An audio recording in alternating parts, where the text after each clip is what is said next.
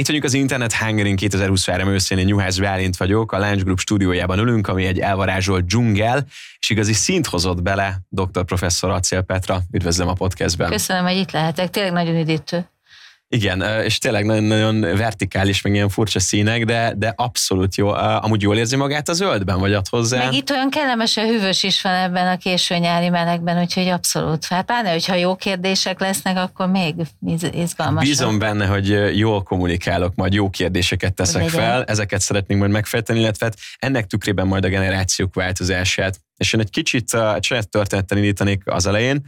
Most volt egy nagy családi születésnap az unokatesom 20 éves lett, és elhívta a barátét, és ők szolgáltatták a zenét az estében, és életemben először éreztem magamon azt úgy igazán, hogy öreg vagyok. Vagy azt érzem, hogy, hogy itt valamit én már nem értek. Mert hogy az történt, hogy ők úgy hallgatnak zenét, hogy egy percet hallgatnak meg körülbelül a zenékből. És én erről hallottam, olvastam, de azt még nem éltem át élőben.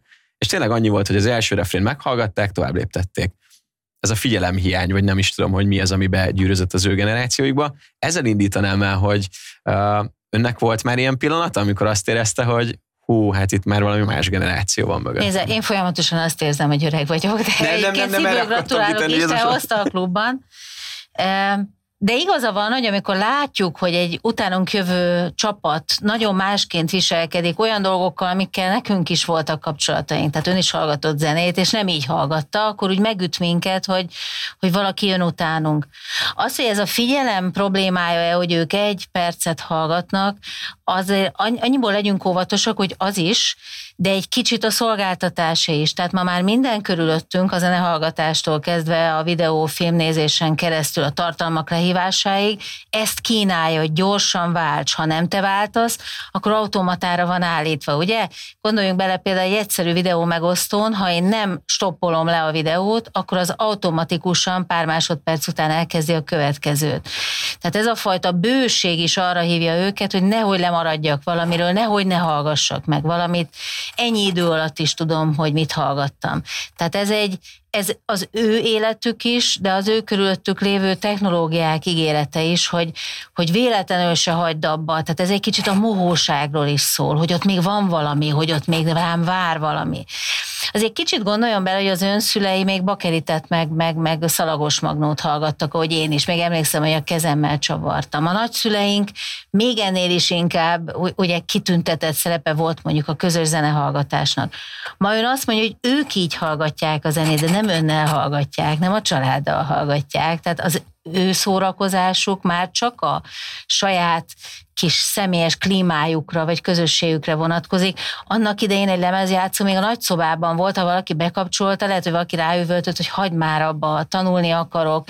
Közös terekben voltak ezek. Ma már mindenkinek a zsebében, a fülében, most már a vezeték nélküli fülhallgatójában van. Tehát ez mind-mind megkínálja ezt a generációt, a mai 20 és 10 éveseket is, az, hogy siessenek, fogyasszanak minél többet, minél erősebben akkor azt mondja Petra, hogy nekem ezzel nem kell nagyon foglalkoznom, nem észem magamat azon, hogy én ezt meg akarom-e változtatni, vagy sem, egyszerűen el kell fogadni, és hát nem is tudom, hogy kell közelíteni, ahhoz, amit ők mondjuk most félnek? Tehát, hogy kell... ez, ez egy nagyon jó kérdés, de nagyon is kell foglalkoznia, mert ez azzal, hogy ezt észreveszi, lehet, hogy saját magán is észreveszi, hogy mikor siet túlzottan, vagy mikor nem koncentrál eléggé. Pláne, mert azt is gondolom, hogy fiatal ember lévén egyszer lesz családja, tehát valahogy arra kell készülnie, hogy egy olyan időszakban lesz majd mondjuk gyermeke, ami még ettől is el fog távolodni, vagy még ehhez képest is más lesz. És itt az a kérdés, hogy egy félelmet növesz ki, egy idegenségérzetet, egy pici lenézés, hogy hú, ezek olyan különös figurák, na ezek a mai fiatalok olyan hüllők, vagy, vagy azt mondja, hogy én is voltam egyszer így, tőlem is idegenkedtek. Mi az, ami szerintem jó volt abban, ami az én fiatal? Mi az, ami megtanított? Mi az, ami nekem egy lakatlan szigeten is jól jönne, ami, ami az én fiatalságomban volt, és, és szerintem ezért fontos, hogy ezekre a jelekre odafigyeljen. Hát igen, ez a bezzeg a mai fiatalok típusú dolog, ezt nem szeretném, hogyha az én számból bármikor is elhangozna. Viszont amit említett a zenehallgatásról, nekem eszembe jutott, hogy igen, az én szüleim még a Bohemian rhapsody ami több ciklikus részből áll, nagyon hosszú, 6 perc, nem is tudom. Tehát ők még ezt hallgatták. Én ahhoz képest az én három perces zenehallgatási szokásom, akkor nekik is sokkoló tudott lenni. Igen, de látja, azért ön is ismeri a Bohemian rhapsody tehát hogy azért arról nincs szó, hogy adott esetben ez a generáció, akár az ön után jövő, akár az őket követő, mondjuk ne ismerkedne meg ezekkel a tartalmakkal.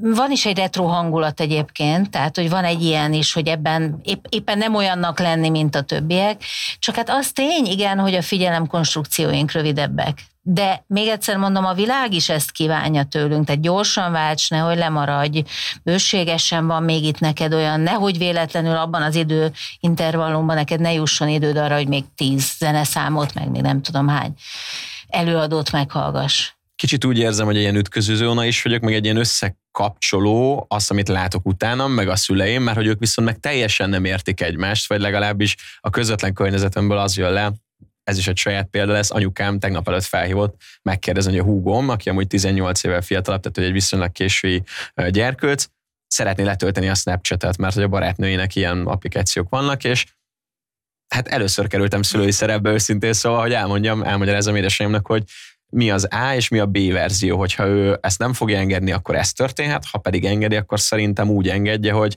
beszélgessen folyamatosan a gyerekek, vagy szóljon nekem, és akkor tudunk együtt egy olyan megoldást találni, hogy használhatja mondjuk a Snapchat-et, csak mondjuk legyen egy kicsit ellenőrizve. De belemegyünk a buliba, és nem azt mondjuk, hogy tiltjuk, mert akkor meg ugye vár egy ilyen alapvető emberi motivációnk, hogy ami tiltva van, azt azért csak meg akarjuk nézni. Na ebből az esetből szerintem nagyon sok tanulság származik. Egyrészt, hogy önnek csodálatos édesanyja van, mert amikor egy ilyen helyzettel találkozik, akkor keres valakit egy utána következő generációban, aki nála valamivel jobban érti ezt. Tehát nem azonnal a megijedés azt mondja, hogy nem kislányom, ugye ez a tipikus eset például a kiberbuli kapcsán látjuk, hogy a szülőnek van egy ilyen abszolút első reakció, hogy gyorsan gyere le, hagyott mindent, kapcsol, ez a kapcsolt ki hogy nehéz neki felfogni, ilyen már nincs, tehát nem kapcsolja ki, mint egyébként ma már a szülők se kapcsolják ki. Tehát egyrészt önt felhívja kettő, hogy ön verziókat mond, még akkor is, ha ön nem ez a generáció, aki, aki ebben benne van.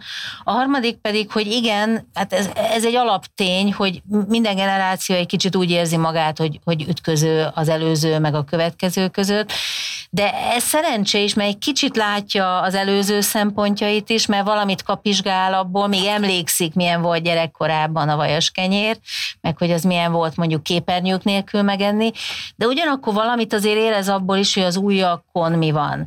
Meg érzi azt a mohóságot, vagy éjséget például, hogy milyen volt, amikor először öntölthetett le valamit, vagy, vagy először megkaparinthatott valamit, ami másnak még nincs, vagy amikor az appok világában egyszer csak már ki is ábrándult, annyi minden volt. Tehát, hogy ez szerintem ez egy jól induló történet, és reméljük jól is fejeződik be, bár egy picit meglep, hogy ma még Snapchat, mert ugye azt gondolná az ember, hogy, hogy, hogy akár ez inkább TikTok lesz, vagy valami egészen új, de hát igen, a Snapchat még itt van az egész fiatalok körében. Nagyon érdekes, én például pár évvel ezelőtt tök más használtam a Snapchatet, mint amire most használják a fiatalok, de én azt hiszem, hogy tényleg az, hogy eltűnő beszélgetés legyen. Ez most ismételten valami olyan fontos, hát a mai fiatalok körében ez a megbízhatok egy szolgáltatóban, biztosan betartja az ígéretét, ez valami magasra tette a lécet nagyon sok esetben, adatszivárgások, sztárok kiszivárgott képei, vagy bármi tekintetében, ezért azt viszont jobban észreveszem, hogy, hogy ők például ebben nagyon tudatosak kezdenek lenni. Még ha néha bele is esnek a saját bolondságaikba, vagy mondjuk hibáznak,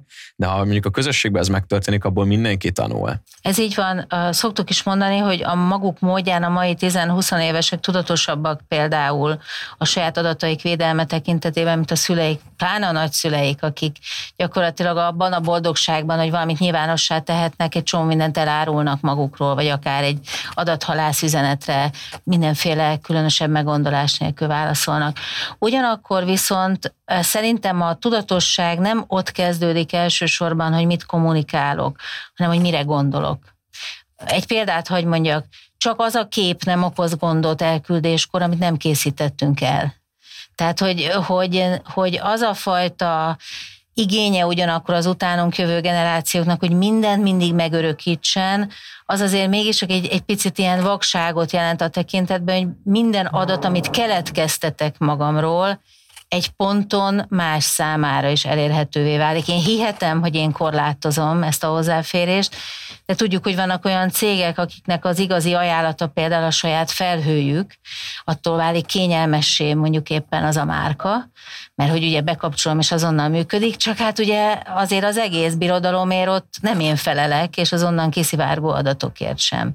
Eleve ez az egész felhő gondolat egy kicsit arról szól, hogy el is párlik, de valaki azért fölötte hatalmat gyakorolhat. Tehát én mindenkinek inkább azt mondom, hogy amikor keletkezteti magáról a digitális adatot, ott egy pillanatra álljon meg, tehát le kell lefotóznom a lábamat ebben a cipőben vagy ezt a, nem tudom, a barátnőmnek ezt a hajcsatját.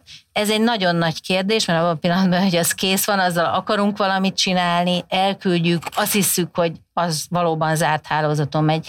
Nincs ilyen típusú zártság ma már. Nem, az érdekel, hogy régebben, és hogy van ennek, vagy e- ez ennek a következménye, hogy régen azért a családok együtt éltek, nagymama, szülők, gyerekek, de sokszor még a déd nagyszülők is egy háztartásban nagyon szűkösen, vagy akár legalább az út túloldalán egy portán helyezkedtek el. Megkönnyítette, megkönnyítette a generáció közötti kommunikációt és egymás megértését, azzal szemben, hogy a mai napban nem tudom, mindenki elköltözik megyeszékhelyre, aztán a fővárosba, aztán külföldre, és hogy ezek a családok igazából tényleg különálló entitások, akik nem tudom, három havonta találkoznak, és a nagymama nem érti, hogy mit akar az unoka. Azt látjuk azért, hogy a nagymama megpróbálja érteni, hogy mit akar az unoka. Ami változás történt, hogy a több generációs együttérő úgynevezett kiterjedt családok korában mindig a fiatalabb generáció tisztelte az idősebbet, és fogadta el, hogy azok szerint a szabályok szerint élünk.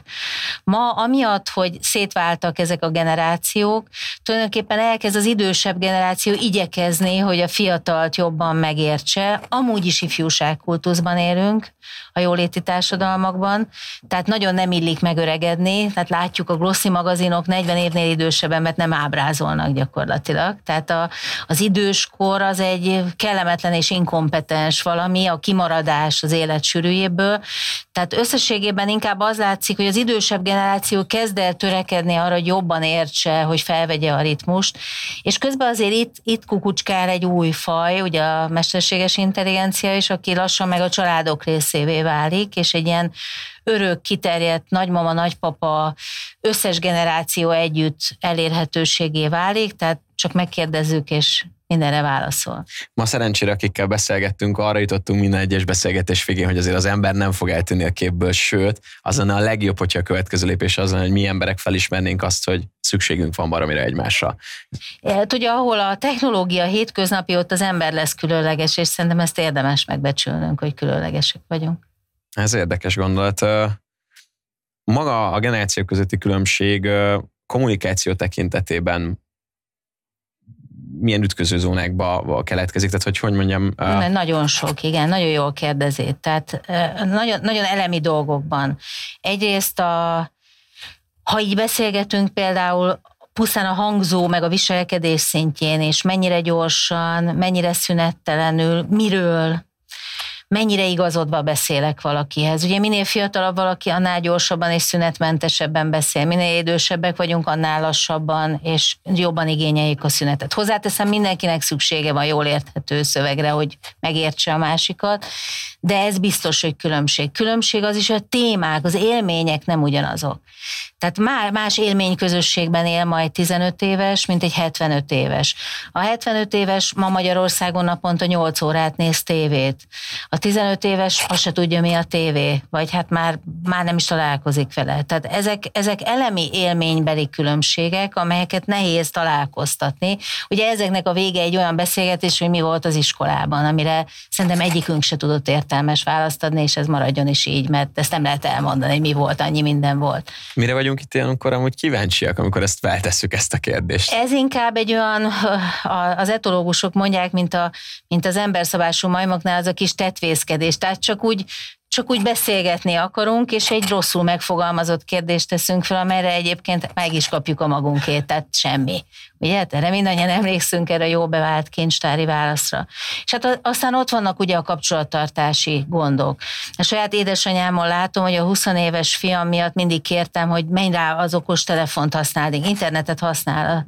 Ugye klasszikus generációs kérdés, hogy, hogy számítógépe van, ami az asztalon van, ugye? Tehát akkor számítógépezünk, ha az asztalnál ülünk és nem tudtam erre rábírni, ezért nem tudunk a Messenger szolgáltatásokban úgy részt venni, tehát SMS-ezni kell, de ahhoz szemüveg kell, tehát hogy nincs meg az a nincs meg az a közvetlenség, egy küszködés tulajdonképpen egy picit, egy áldozat az idősebb részéről, pedig ő szellemileg teljesen tiszta, de úgy gondolja, hogy ezt már nem akarja megtanulni. A fiatalabb meg azt mondja, hogy hát ennyi, hát mi, mibe telne ez, ugye? Egy kicsit ez a nehéz, hogy szerintem érdemes lenne a fiataloknak is néha arra gondolni, egyszer ők is kiöregszenek.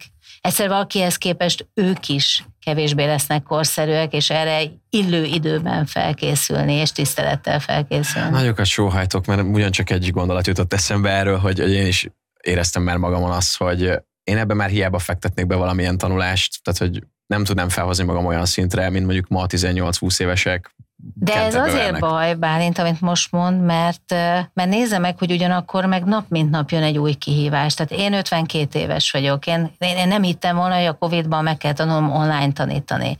Biztos, hogy sokat fejlődtem, de ott volt bennem egy ellenállás. Én, hát én azt hittem, hogy már pályámnak a végén vagyok, hát én már el, ellibegek ezzel a tudással.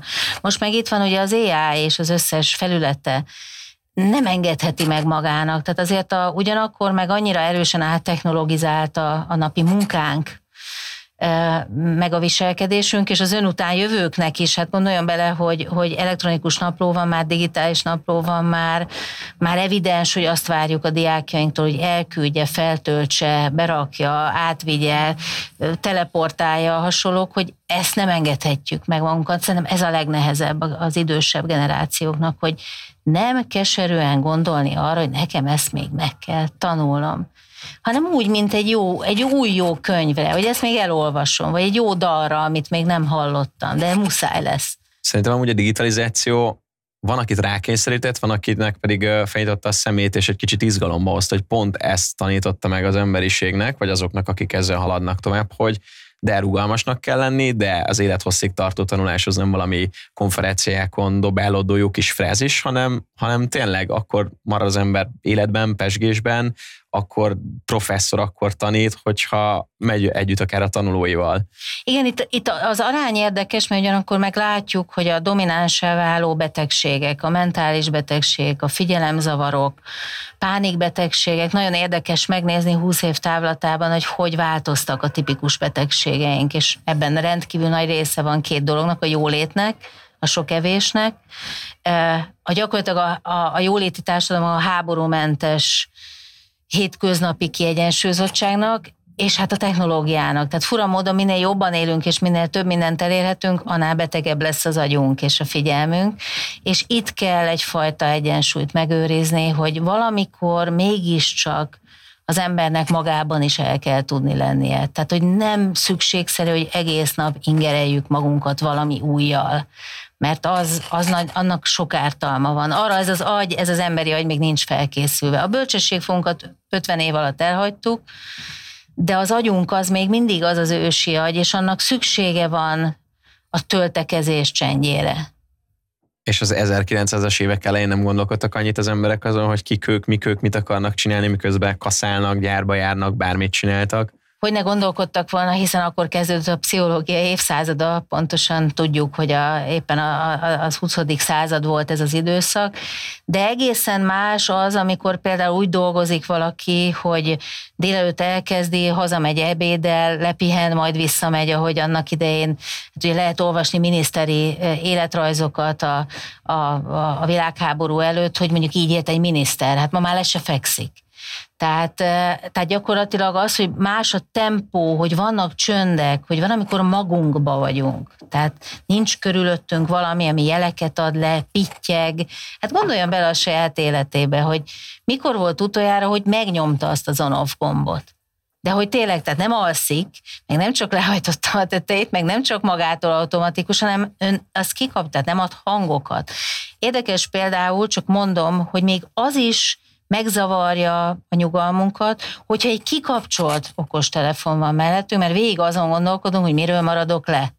Tehát, hogy most mi folyhat ott, amiben én nem vagyok bekapcsolva. Ha nem veszünk föl egy hívást, az 40%-ban eltereli a figyelmet, pedig nem vettük föl arról, amit éppen csinálunk, mert azon gondolkodunk, hogy ki hívhat és miért. Én tökéletesen ez az ember vagyok. FOMO és nem tudom, figyelemzavarom, vagy, vagy mindig úgy érzem, hogy kimaradok valamiből. De ezt lehet tudatosan. Tehát én például magamon is észreveszem, hogy én is ilyen voltam, és most elkezdtem azt, hogy nem. Tehát amikor uh-huh. vezetek, amikor eszem, amikor valamit, tehát most van lesz egy óra, amikor nem, most csak nézek. Milán Kunderának van egy olyan jó sora a lassúságban, hogy hogy néha csak nézzünk föl az égre és vándoroljunk. Tehát nem kell mindig csinálni valamit, és mindig fogyasztani valamit. Ez a tudatos fókuszáltság barami nehéz szerintem. Mert hogy ez tulajdonképpen arról szól, hogy most ne, ne fókuszálj tudatosan igen. azért, hogy tud, ugye ez a, ez a slow life, ez egy mozgalom is lett, és, és hogyha egy kicsit megpróbálja, nem tudom, ha nyaralni elmennek az emberek, akkor kb. 5-6 nap után úgy hirtelen rájönnek, hogy semmi nem dőlt össze, senki nem halt bele, én sem meglepő módon, és valahogy egész jól el vagyunk, és a madárhang is kellemes. Nekem sajnos betegséghez kapcsolódom volt ilyen élményem, hogy igenis tényleg nem tudtam ott lenni, és minden ellene szólt, és végül az az egy hét az elmenni nélkülem, és, és ott döbbentem rám, hogy nagy tanulság volt az életem, hogy akkor Bálint ezt legközelebb is alkalmazhatod, mert igenis te vagy a fontos, mert különben megint azt fogsz, nem tudom.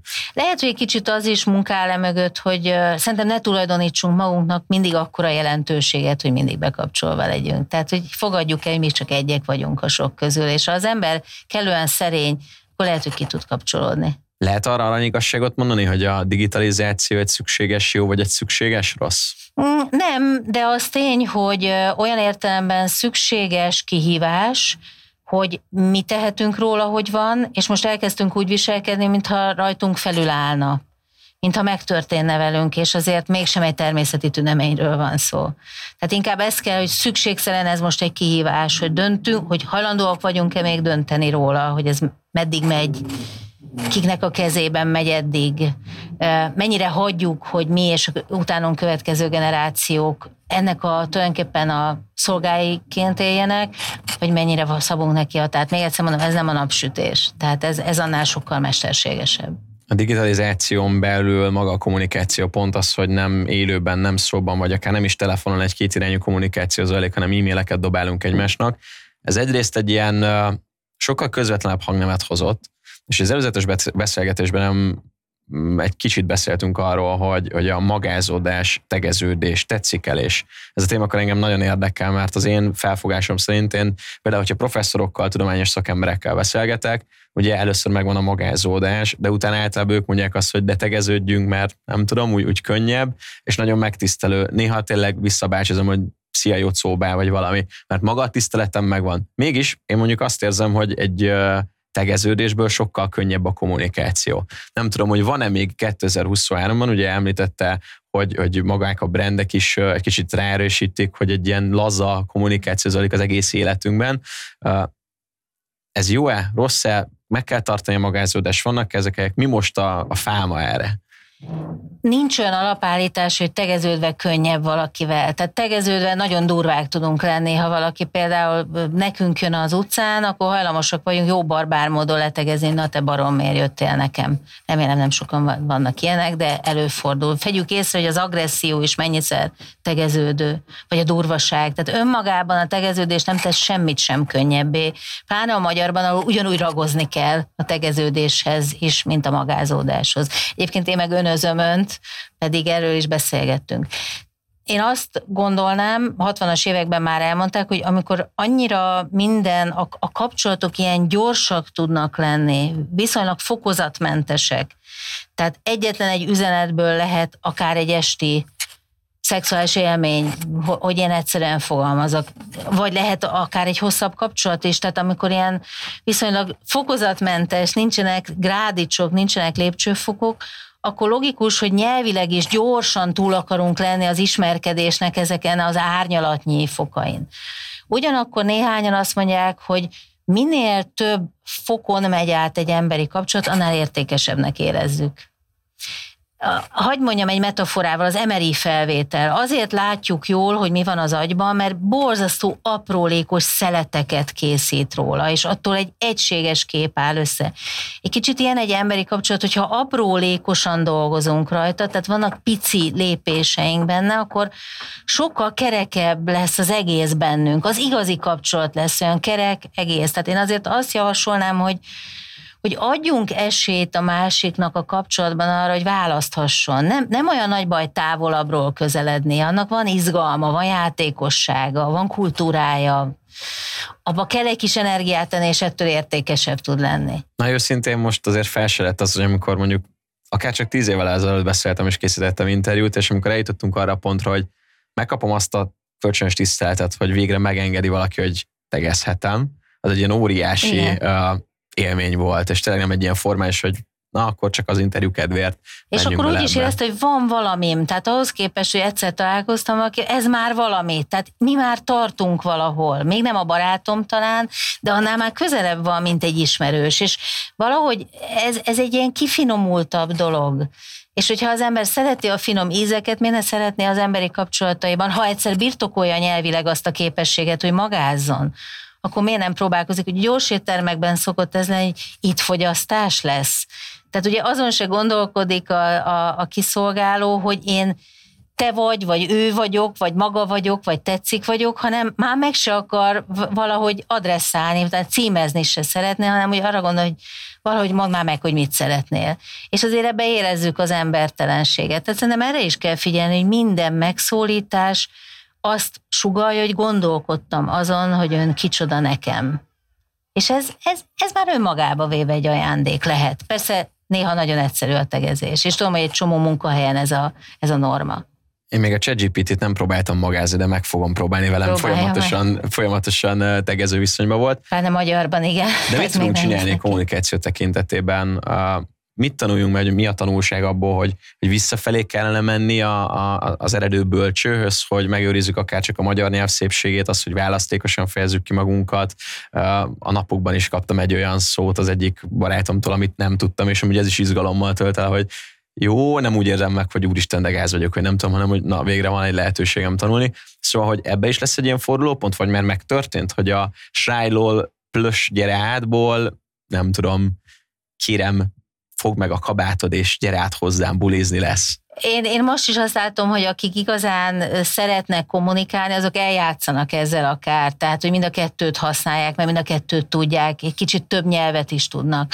Amit kérdez, az tulajdonképpen arra az az egyszerű válasz szerintem, hogy ne vegyünk készpénznek, hogy jól tudunk kommunikálni. Valamiért a kommunikációs tudást lenézzük. Nézze meg, hogy például a kommunikációs szakra mindenki azt mondja, hogy büfészak válaszoljuk ezt arra, e, erre azt, hogy hát de mindenki a büfé előtt áll sorba, oda mindenki be akar jutni. Tehát nem ér véget a kommunikációnak az ismerete azzal, hogy én felnőtt, nem tudom magamtól jól, tehát egy picit tudatosítsuk, élvezzük, hogy képesek vagyunk ezt is mondjuk írásban, szóban, képpel, hanggal. Játszunk ezzel a, a, a szónak abban az értelmében, ahogy mondjuk egy testedzéskor kipróbálok egy gyakorlatot, tehát valamiért nem hisszük el, hogy a kommunikáció is egy ilyen társas viselkedési forma, ha úgy annak megy jól, aki ennek az összes elemét ismeri. Ugye Warren Buffett, a nagyon híres befektető mondta egyszer, hogy egyetlen egy dolog növelte plusz 50 kal a piaci értékét, az a kommunikációs fejlesztés volt. Az összes többi az csak fokozatosan, de ez egyből egy akkora pluszt adott, mert olyan tudatosságot adott, ami nélkül nem tudott volna olyan sikeressé válni. Hát a barlang után ez volt a következő lépcsőfokunk talán, hogy elmondjuk, hogy honnan néznek a vadak akár egy ilyen dzsungelben. Dr. Professzor Acél Petra, nagyon szépen köszönöm, hogy itt volt, és beszélgettünk a kommunikációról, illetve a generációk közötti különbségről. Köszönöm a kitűnő kérdéseket. Az Internet hungary további tartalmakkal is várunk a Launch Group Facebook, illetve YouTube és Instagram különböző social media tartalmaival, illetve felületein, úgyhogy nézz körül, hogy az Internet Hungary videói között megtaláld azt, ami egy kicsit gondolatébresztő. Köszönöm figyelmet, további szép napot!